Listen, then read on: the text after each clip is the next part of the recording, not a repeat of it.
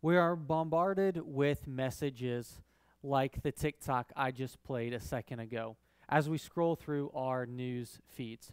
Even conservative commentator Brandon Tatum is on record about how Jesus is not God.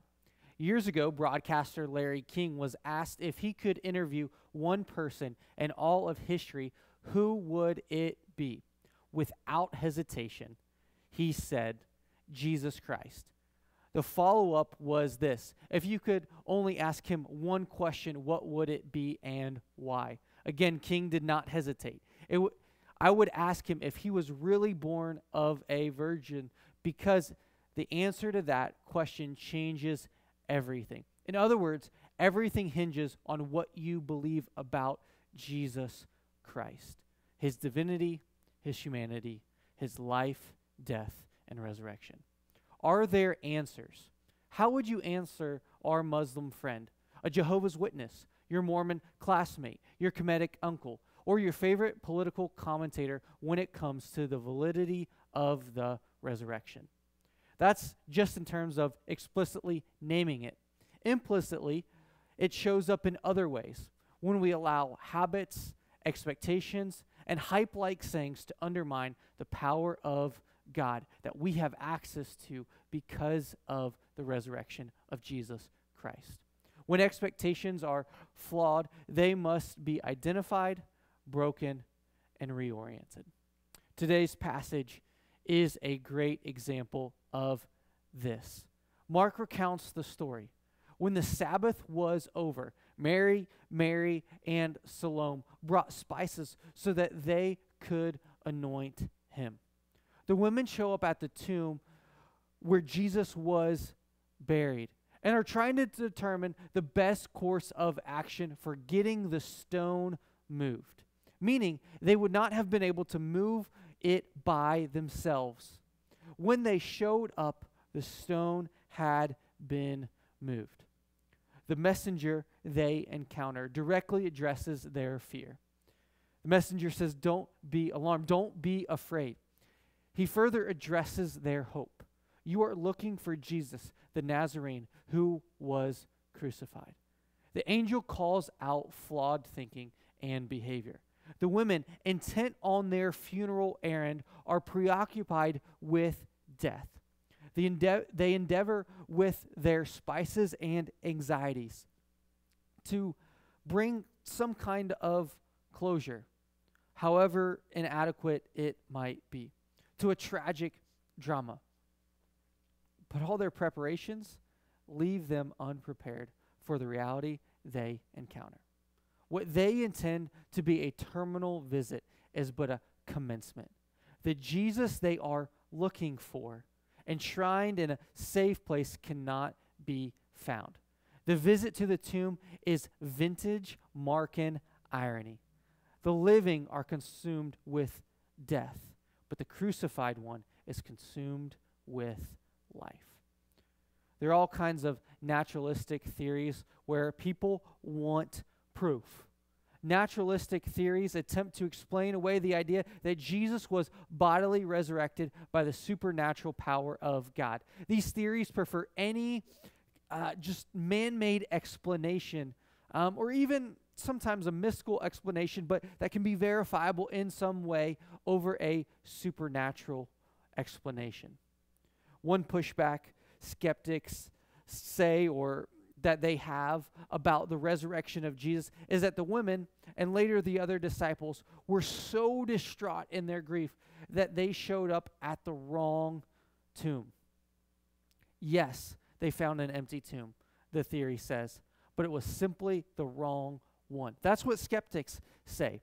That's what that's what people say who say, "Prove it to me that Jesus really was raised from the dead."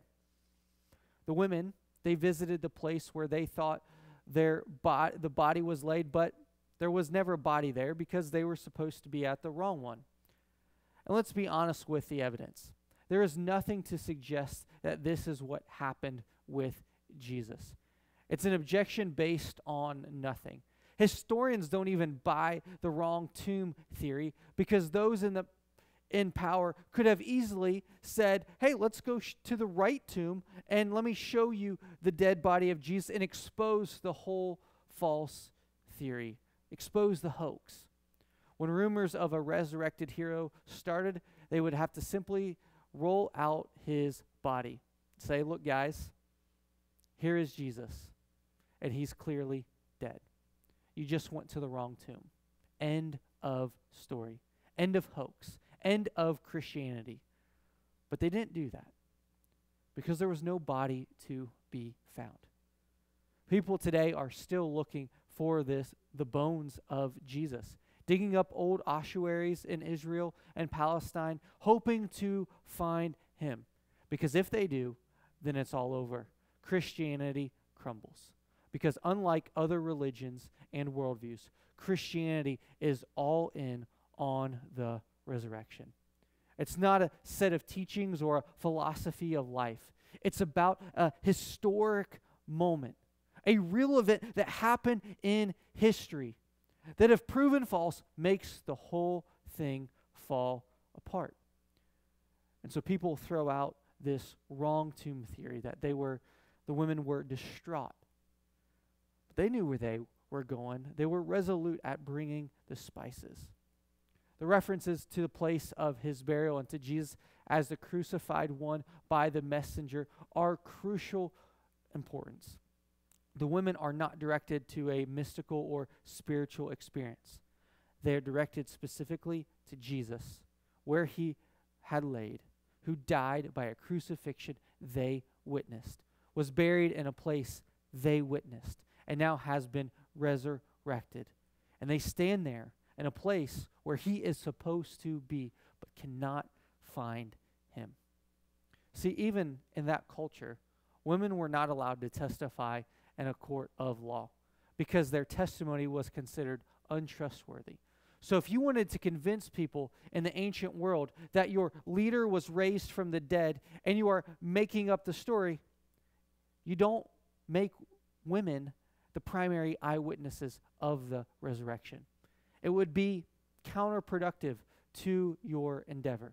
And yet, here, pushing against common sense, against tradition and culture, the testimony is given by women. Mark recounts their experience. There would have been tremendous pressure to eliminate the women, Mary, Mary, and Salome, from the story. But the writers do not do that. Mark does not do that. It's as if to say, here's what happened. Take it or leave it. This is just what happened. The invitation to examine his resting place by the messenger is unmistakable evidence of an empty tomb. The empty tomb does not prove the resurrection of Jesus, of course, and the New Testament never adduces it as proof of the resurrection. And so others object to the resurrection and say, well, the body was stolen. This isn't an original idea. It was actually the first thing the women themselves thought when told that Jesus had been raised. And the other disciples may have thought this as well. If you are slow to believe that Jesus was raised from the dead, you are in good company. It's okay to bring your questions, to bring your concerns about who Jesus is, as long as you're willing to examine the facts honestly. Because that's what the early disciples first believed. Scholars point out that the resurrection narratives are trustworthy when judged by, a cri- by critical methods of historical study and applied to all ancient writings, because they contain unflattering content, portraying the disciples as scared, and the women in this story as scared, afraid to speak. There was no precedent for the for this in the ancient world, that someone was going to come back to life in the middle of time. See, it's only an encounter with a resurrected Jesus, not the fact of an empty tomb, that produces faith. It's an encounter with Jesus that produces faith. Again, we see, we see in verse eight, the women are dismayed. There are no exclamations, questions, or conversations of any sort. It's in abrupt objectivity that Mark reports that they left and fled the tomb, seized with fear and bewilderment. The resurrection does not magically dispel fear and cowardice, transforming fallible human characters into faithful followers. Faithful followership consists of actually following Jesus, not contemplating doing so, acting courageously on his behalf, not standing on the sidelines watching. Faith comes from hearing the good news of Jesus' life, death, and coming back to life, and then having a personal encounter with that same Jesus. It's when there's this longing in your heart that just at sometimes may just can't quite be ex explainable. I, I think of a, a recent just interview with a guy named Jordan Peterson, who, who knows the Bible backwards and forwards, has used it to explain other moralistic teachings. And in a very real interview, he said, I just, I almost can't help but believe. See, it's as we begin to explore the teaching and the life of Jesus, when we come to it sincerely and honestly, being able to examine the facts, to analyze others who are trying to faithfully and sincerely follow Jesus, we cannot help but be gripped by the story. And what's so crazy is even at the close of the story, the human characters fail the divine will. See, in his earthly ministry, Jesus commanded people to silence, and they spoke. In his resurrected state, the women are commanded to speak, and they flee in silence. It's within this paradox that we begin to understand the power of the resurrected Jesus and how that, what that means for our lives. See, the women, they expected to find a body, and instead they found a risen Christ. The resurrection indicates God's approval of Jesus, who he is and what he said, meaning you ha- now have full access and approval before God. The resurrection changes everything. The resurrection vindicated and validated Jesus' claims to be God. He is not dead. He is risen. And we must account for this in our everyday experience. The everyday person is generally expecting others in their life to have the same views, behaviors as themselves. So when they encounter you, those who claim to be followers of Jesus, has the story of Jesus' life, death, and resurrection, is, is the daily uh, experience of Jesus changing you? Is because at the end of the day, it's the power of a church and our world is not in a belief and a God that makes us feel good, who we appeal to occasionally when it suits us and it helps us justify our actions. The power of the church, the power of the people of God is a daily encounter with the risen and victorious King who willingly absorbs pain and heartache in order to send life and blessing to others, who sends life and blessing to us. In the same way that Jesus let death and pain into his body so that healing and hope could be brought to the world. Followers of Jesus are to, at some level, let death and pain into our hearts in order to release life and blessing to others as his followers. And th this is inconceivable. Let's revisit our Muslim friend for a moment. The Muslim theory, the biblical witness of Jesus' crucifixion, is supposed to be false. See, God provided a substitute for Jesus, perhaps even making the person look like Jesus. Surah four point one five seven in the Quran says, they declared, we have put to death the Messiah, Jesus, the son of Mary, the apostle of Allah. They did not kill him, nor did they crucify him, but they thought they did. Muslims do not agree on who took Jesus' place. Candidates include Judas, Pilate, Simon of Cyrene, or even one of the disciples. Muslims do not believe in Jesus' bodily resurrection because they do not believe that he died on the cross. Instead, Surah four point one five eight declares, Allah took him upon unto himself. See, as most scholars and historians write off this explanation immediately. Why? Because they consider the historical context of the Roman Empire and the way uh, the Romans treated criminals. If there was one thing the Romans knew how to do, it was kill people. They would crucify up to six thousand people on, on a single day. They didn't put guys up on the crosses just to take them down and maybe they somehow made a mistake and come back to life. No, they put people on the cross to kill them. They made sure they were dead. The idea that Romans just messed it up is wishful thinking that does not hold up under historical scrutiny. See, it's inconceivable to our Muslim friend that God would step out of heaven and become man and absorb the pain and the sin of wrath of you, of you and me upon himself, to then be raised to life.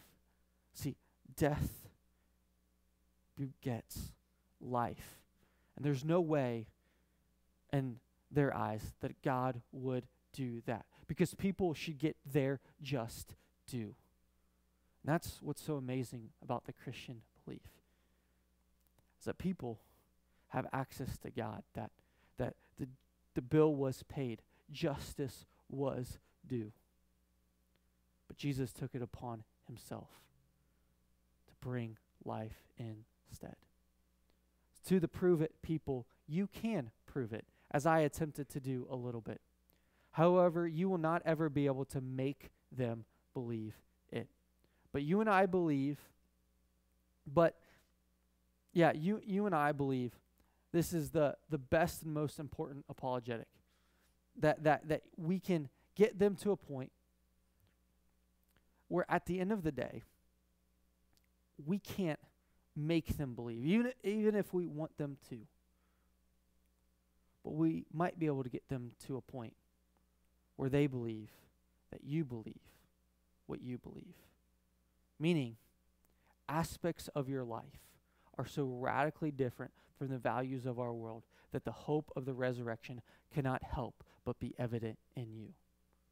We have a value called story over sin, where it talks about cultivating lasting relationships that discover how Jesus shapes our identity, our past, and our future, rather than being defined by others or ourselves. When we begin to internalize this value and live it out, people will begin to understand that, that we don't just claim some, some fact that happened in history, but actually we are transformed by it, that we are transformed by the life, death, and resurrection of Jesus.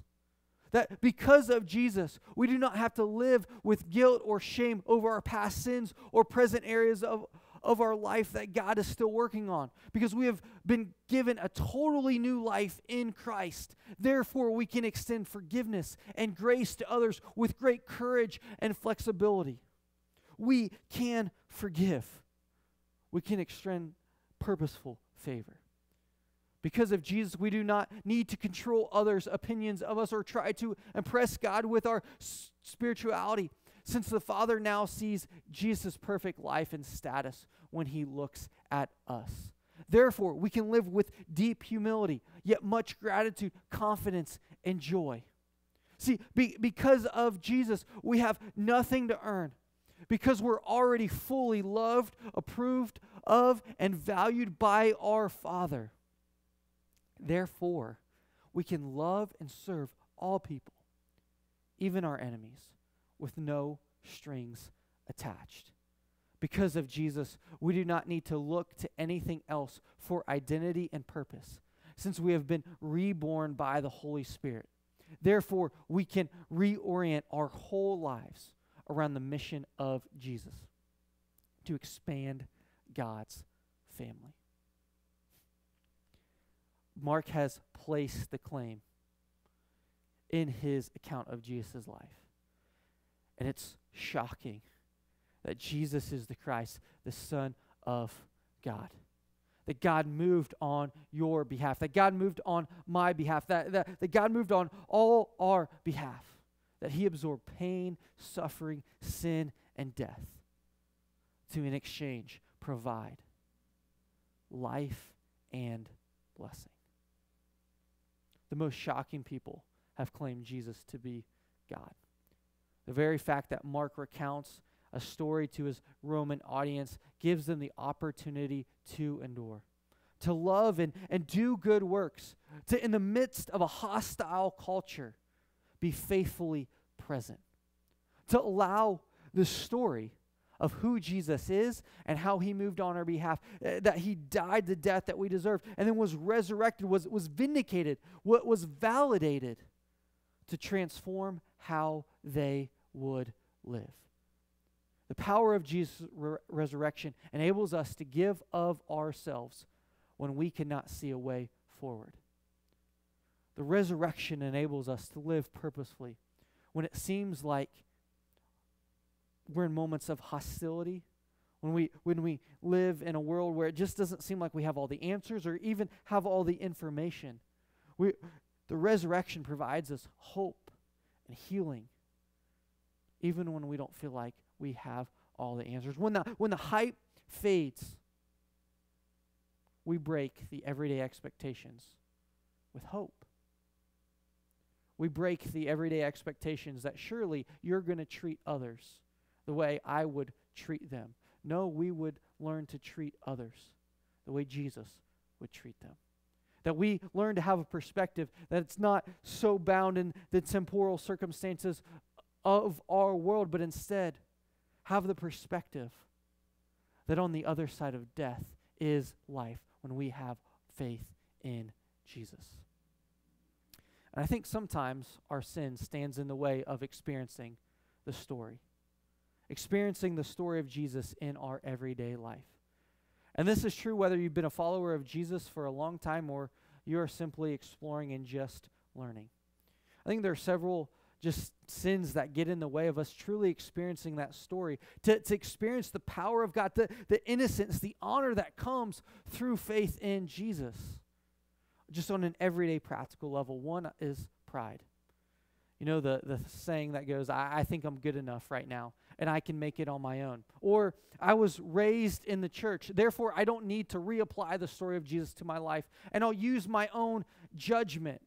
I, I said something at one point in time, I did one action at one point in time, but I'm good now, I'm, I'm going to determine right and wrong by my own perspective, because I've got a good enough head on my shoulders. Pride gets us in the way, gets in the way of us truly reevaluating our life and laying it down so that we can be transformed by Jesus and his perspective.